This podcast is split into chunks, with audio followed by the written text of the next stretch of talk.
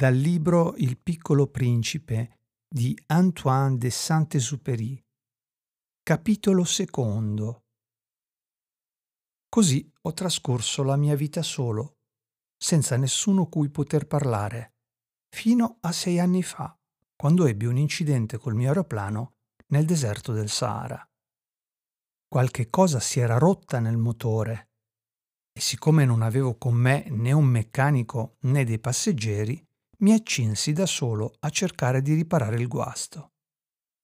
Era una questione di vita o di morte, perché avevo acqua da bere soltanto per una settimana.